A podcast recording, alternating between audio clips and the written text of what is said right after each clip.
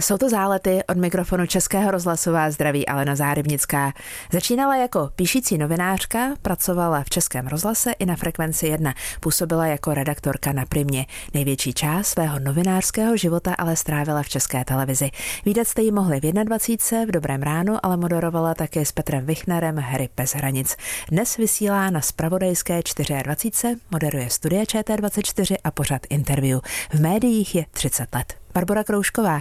Mluvit budeme o práci i o rodině, o povinnostech i o radostech. A troufám si předjímat, že ten rozhovor bude hodně otevřený. Upřímná a přímá. Taková je totiž Barbara Kroušková. Pomalu 25 let se známe z České televize. Český rozhlas Pardubice, rádio vašeho kraje. Barbara Kroušková vystudovala politologii a mezinárodní vztahy na Fakultě sociálních věd Univerzity Karlovy. Jako novinářka začala pracovat hned po maturitě a studijní pobyty absolvovala v Paříži a v Sydney, kde si řekla, že její autobiografická kniha by se mohla jmenovat Hledání a že kdyby dávala inzerát na seznámení, zněl by Hledá muže optimistu. I o hledání budou tedy dnešní zálety. Tak jsem ráda, že si přijala moje pozvání. Vítej. Tak já děkuji za pozvání a docela si mě hned v úvodu překvapila. Vůbec eh, nevím, že jsem tolik chtěla hledat a hledám dál. Mm, já si právě myslím, že o tom hledání to dneska skutečně bude. Řekněme na úvod, když jsi vstupovala do českého rozhlasu, do rozhlasového studia, jistě lehčí nohou, než si sem šla před těmi 30 lety, ale jaký byl ten dojem, jaká byla ta emoce? Je to obrovská emoce. Každý rozhlasák řekne, že rozhlas je výjimečná instituce v tom, že tě pohltí.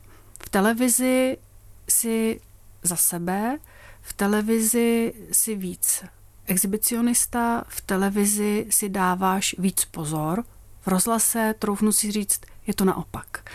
Studio tě pohltí, studio tě limituje, studio tě kontroluje a studio a rozhlas to jsou strašně přísné záležitosti. Tam se ukáže, kdo si. Četla jsem, že se do rozhlasu dostala vlastně náhodou. Nelitovala si ani jednou? Nikdy, nikdy. Byla to náhoda, byla to přelomová doba. Byly to devadesátky. Byly to devadesátky. Hmm. Na úvod pojďme probrat pár střípků z tvého života. Šest let si závodně dělala karate, cvičila si jogu. Co tě rozhýbe teď? Eh, a obecně je pro tebe pohyb důležitý? Určitě ano, ale mám ho málo. Moc nestíhám sportovat. Ty máš na sport víc času, tak si čtu tvoje knihy. Ne, snažím se chodit, běhat, snažím se pořád cvičit hodně jogu, je to z mnoha jiných důvodů. Na karate už se jenom dívám. Když vlastně mluvíme o pohybu, tak si ho můžeme skutečně představit jako to sportování, jako ten pohyb, ale možná i jako pohyb v hlavě, pohyb v duši, pohyb jako přesouvání se od myšlenky k myšlence. Možná to je to, co tě zaměstnává teď daleko víc než ta fyzická námaha, fyzická dřina. Je to tak, já nezastírám, že hodně špatně a čím je ta válka delší, prožívám tu válku na Ukrajině. Z mnoha úhlů pohledu, nejen z toho spravodajského, nejen z toho historického, že se nám ta historie opakuje, ale hodně z lidského. Já si prostě nikdy neuměla představit, že to, o čem jsem četla, a četla jsem třeba knihy Hannah Arendtové, které mě hodně ovlivnily, takže budu žít v přímém přenosu a mám z toho Alenko fakt husí kůži protože nástup totalit, nástup moci, zneužívání moci, jsem si myslela, že lidstvo už bude řešit jenom třeba ve vzájemných vztazích, protože i tam je to klíčová věc. I tam je to zlo vždycky nutné zastavit. A tady to opět máme ve velkém. Já vůbec nevím, co si o tom mám myslet, proč se to stalo. Pojďme teď k hudební části tvého života. Zpívala jsi v Bambini de Praga. Co tě teďka rozespívá? Harry Styles. ale opravdu to na první dobrou. Já mám téměř 16 letou dceru a snažím se ne s ní držet krok, ale rozšiřovat si ty obzory. Mě samozřejmě rozespívají věci, které mám pod kůží.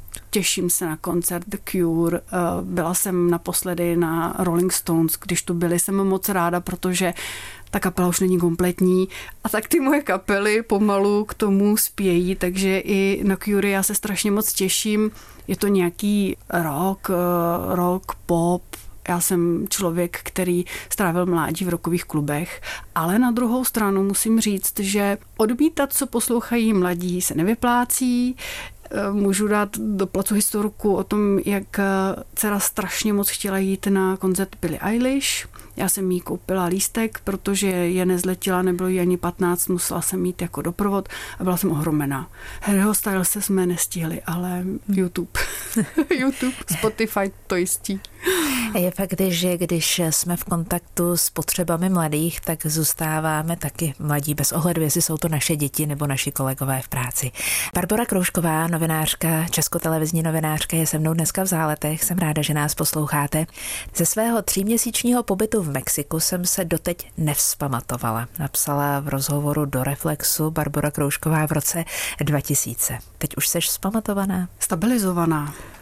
Víš proč? Protože tam ani tak nešlo o to, že to je Latinská Amerika, Mexiko a podobně. Tam šlo o hloubku přátelství, které mě tam dovedlo. Já, když jsem studovala v Paříži, tak jsem se skamarádila s Mexičankou a my jsme k sobě přirostli. Pak samozřejmě po těch studiích ona se vrátila do Mexika, já jsem se vrátila do Prahy a strašně moc jsem se chtěla za ní podívat, podařilo se mi to, byla jsem tam tři měsíce a takových přátelství jsem tam zažila strašně moc a kruté bylo to, že je to tak daleko, já už jsem ty lidi nikdy neviděla a vážně bych se teď rozbrečela, když bych ti vyprávěla, jak jsem odjížděla, ale řeknu to. Na letiště mě vezl tatínek té mojí kamarádky, která se jmenovala Suzana a tom domě, ve kterém jsme byli, kde jsem u nich eh, mohla ty tři měsíce být, tak nikdo nebyl. Prostě my jsme se nerozloučili. Nešlo to. Hmm.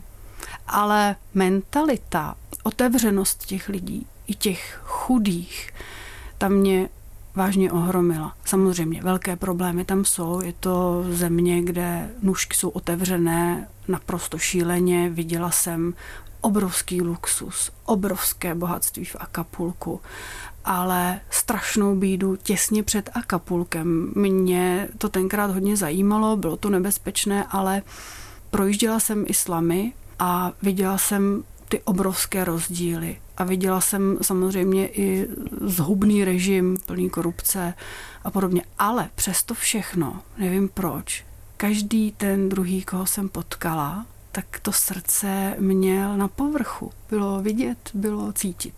Na jedné straně nohama pevně na zemi, abys mohla pracovat ve spravodajství, přitom já tě pořád vidím někde jinde, klidně mezi těmi pyramidami, klidně v lese, zkrátka jenom ne v té klimatizované budově spravodajství a pod světly reflektorů. Tak mi vysvětli, jak to všechno jde k sobě. No, je to vlastně otázka toho, co já tou prací chci nedokázat, ale tou prací chci docílit. Trochu chci přispět právě k tomu, aby se vyjasnily věci, aby se začalo od píky. A když rovnou skočím do toho, co dělám, tak eh, se snažím přispět k tomu, aby to bylo v politice.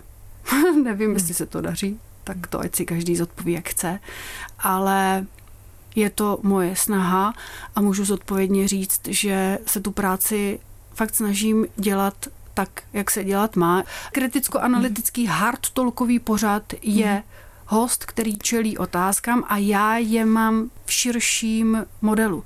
Já jsem ten, kdo ho má postavit před nějaký v úvozovkách, ano, tribunál, za kterým budou občané, za kterým bude opozice, za kterým budou nevládní organizace, nevládní sektor, všechno, co si umíš představit, čemu ten člověk by měl čelit. Hmm. Já jsem všichni jeho protivníci.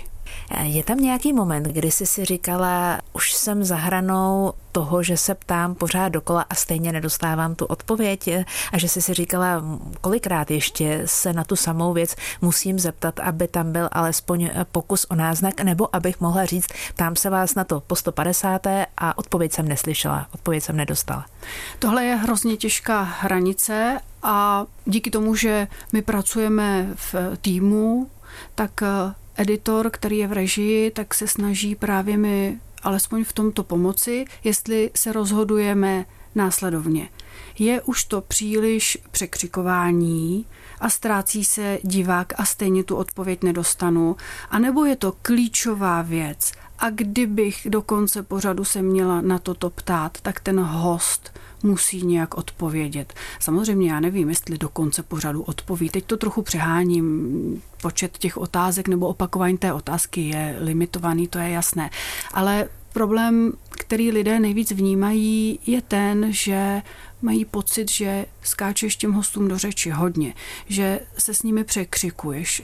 A pak je z toho někdy taková bramboračka. Ale vážíš na miskách váh, co je důležité, co pro ten pořad je důležité, jak ten pořad má vypadat. S Barbarou Krouškovou, novinářkou, si dnes povídám v záletech. Viděla jsem tvůj rozhovor, tvoje interview se Štěpánem Marešem. Ty si k tomu doplnila jemu 50 a je to šikovný a hodný kluk, když si tu informaci dávala na své sociální sítě. Namaloval tě, vytvořil tvůj portrét, si to opravdu ty? Řekla bych, že ano, ale Štěpán Mareš se zpátky ještě ozval a slíbil mi, že to dotáhne. A nevím, co z toho, protože Myslím si, že mě vystihl, my se známe docela dost dlouho. Byla jsem moc ráda, že to pozvání přijal. Mám tyhle rozhovory taky ráda. Hodně mi diváci pak píší, že jsou překvapeni právě tím, v jakém kontrastu jsou s tou tvrdou politikou. Je to asi naše chyba, že neumíme vysvětlit, proč je nějaký rozhovor tvrdý, přísný a jiný samozřejmě se nese eh, v opačném duchu. Připomeň mi některé momenty, které pro tebe byly na place, teď myslím ve venkovním prostoru mimo studio České televize, hodně těžké. Požáry, povodně, Povodně mě minuly, Alenko. Já jsem byla v Austrálii. Já jsem se na povodně, které tady postihly střední Evropu, dívala v Sydney na televizi. Naposledy, když zmiňuješ požáry, tak zase skočím do eh, současné eh, doby. Byla jsem v Hřensku, bylo to v den, kdy se vedení zpravodajství rozhodlo, že už se začne moderovat eh, přímo z Hřenska, takže já jsem tam měla za podmínek těch hodně ještě těžkých, pak teprve eh, se začalo vysílat eh, ve velkém, to vždycky, vždycky tak je. Mě to hodně baví, myslím si, že novinář musí komplexně umět úplně všechno.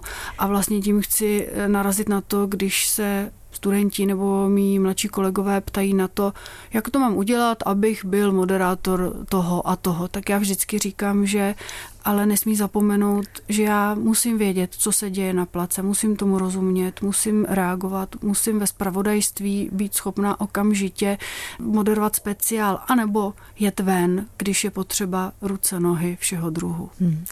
Jak těžké je v takovém okamžiku, když například, tedy znovu se vrátím k těm požárům eh, v Českém Švýcarsku, udržet emoce na úzdě? Tohle je hrozně těžká věc. Spíš než Hřensko, já bych znovu zmínila Ukrajinu. Hrozně těžká věc.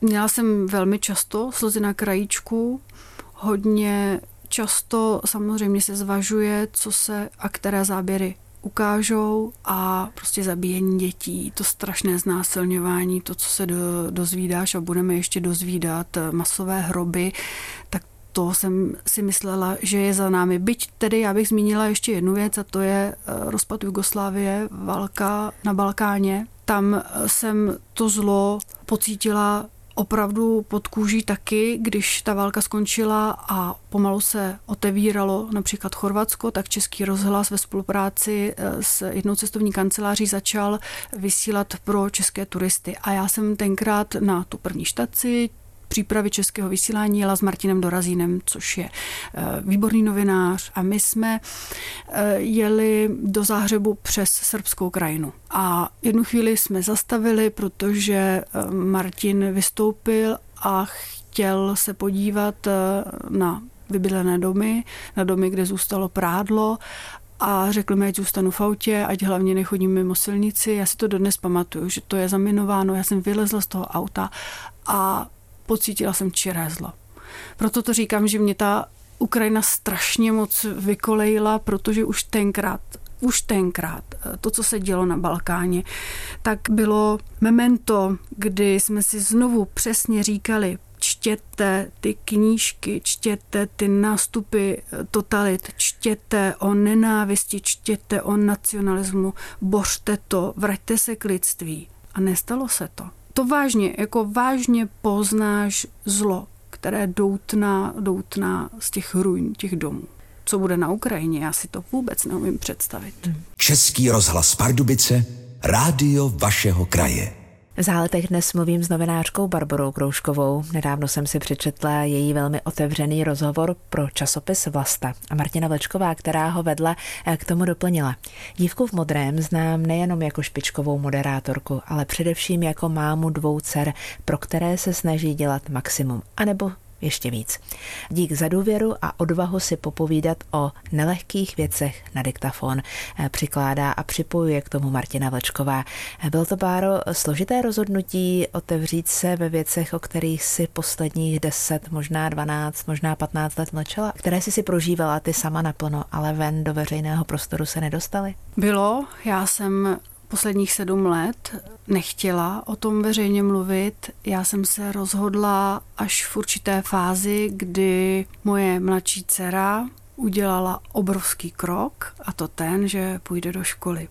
Ale to je možná něco jiného. Spíš jde o to, že bylo to hodně těžké. Ona se narodila s atrezí jícnu, věc, o které já jsem vůbec neslyšela a celou naší rodinu vlastně tahle záležitost dostala do situace, kdy jsme museli prožívat každou vteřinu naplno, s úsměvem a s velkou nadějí. A to, že jdeš ještě zpátky, těch 12 let a podobně, tak v tu dobu mojí první dceři bylo 9 let a vlastně já jsem byla v hodně komplikované situaci. Já jsem si myslela, že už nebudu mít druhé dítě to druhé dítě mi přišlo. Byl to obrovský dár, bylo mi 42 let. Já jsem chtěla dodat odvahu všem lidem, kteří mají děti s podobnými vadami.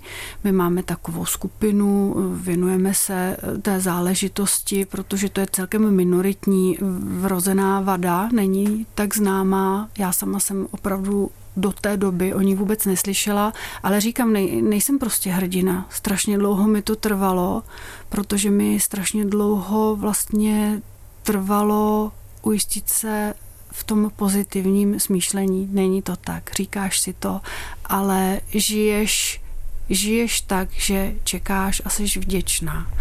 Možná víc a víc připravená, že to může jít jinudy, než si přeješ.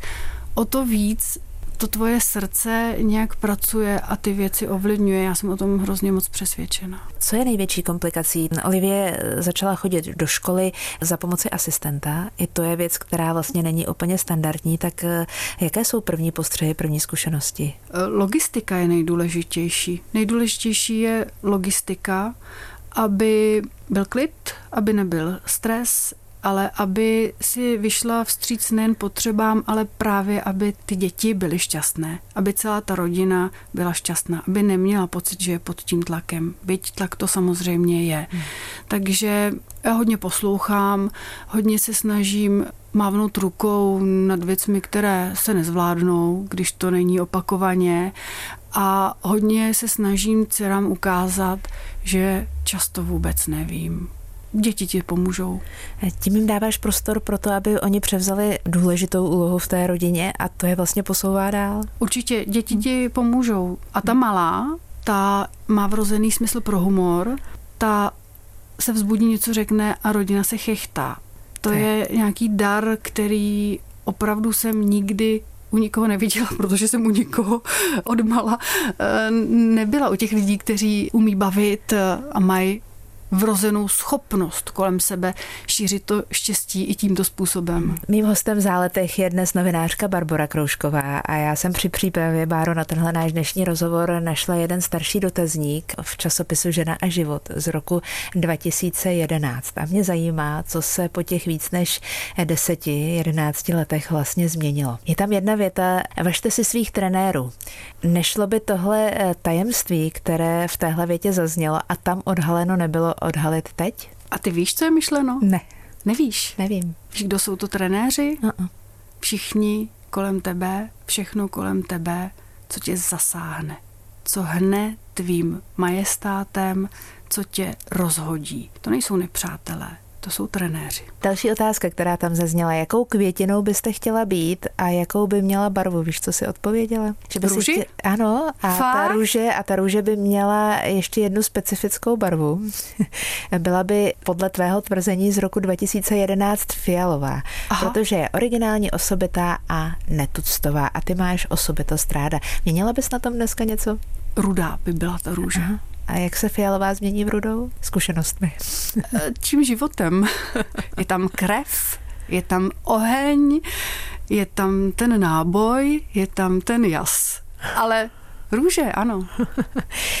Na otázku, jak se máte, nejčastěji odpovídáte. A ty si odpověděla tehdy dobře a opravdu nelžu, už mi bylo i mnohem hůř. Co bys odpověděla dnes? No, vidíš, úplně stejný. Už mi bylo i mnohem hůř, mám se dobře a mám se vlastně tak, jak se snažím se cítit. To všechno, co ti říkám. A vím, že jsem na cestě a že to hledání je pořád přede mnou. Myslíte si, že máte nějakého opravdového nepřítele? Tehdy si řekla, nemyslím si, nevidím důvod, ale možná je to tím, že to spíš nechci vidět. To poslední bych dnes smazala, jsem o tom přesvědčená. Nepřátelé nemáme, je to naše zrcadlo, všechno, co v životě prožíváme. A ještě jedna otázka tam byla, která mě zaujala. Kdyby byl život koupaliště, kde byste se v něm nacházela a proč? V Loupce nebo na Mělčině a nebo na Skokanském můstku? Skokanský můstek. A důvod? Důvod, já se vážně těším ze všeho, co bude vážně nevím, jestli budu stále pracovat jako novinářka. Nevím, jestli budu dobrá, špatná matka, ale vím, že a dělám to hodně často, než se rozhodnu, než něco udělám, než někam odejdu, zastavím se, zavřu oči a pak najdu odpověď. Zálety dnes hostí novinářku Barboru Krouškovou. Upřímně říkám, Báro, že je pro mě trochu komplikované sedět před člověkem, který obvykle klade otázky sám. A za svůj život jich položil tolik, že myslím si, že to nedoběhnu, ten, ten počet otázek. Každopádně vždycky si říkám, že je důležité, aby člověk, se kterým mluvím ve studiu, odcházel s tím, že mu to něco dalo, že mu to něco přineslo. A zároveň si říkám, že v tvém případě vlastně úplně stoprocentně nemůžu nemůžu trefit všechna témata, která s tebou mávají, která s tebou hýbou, i když jsem přesvědčená o tom, že tě docela dobře znám. Tak mi řekni, vynechala jsem nějaké podstatné tvoje životní téma v našich dnešních záletech?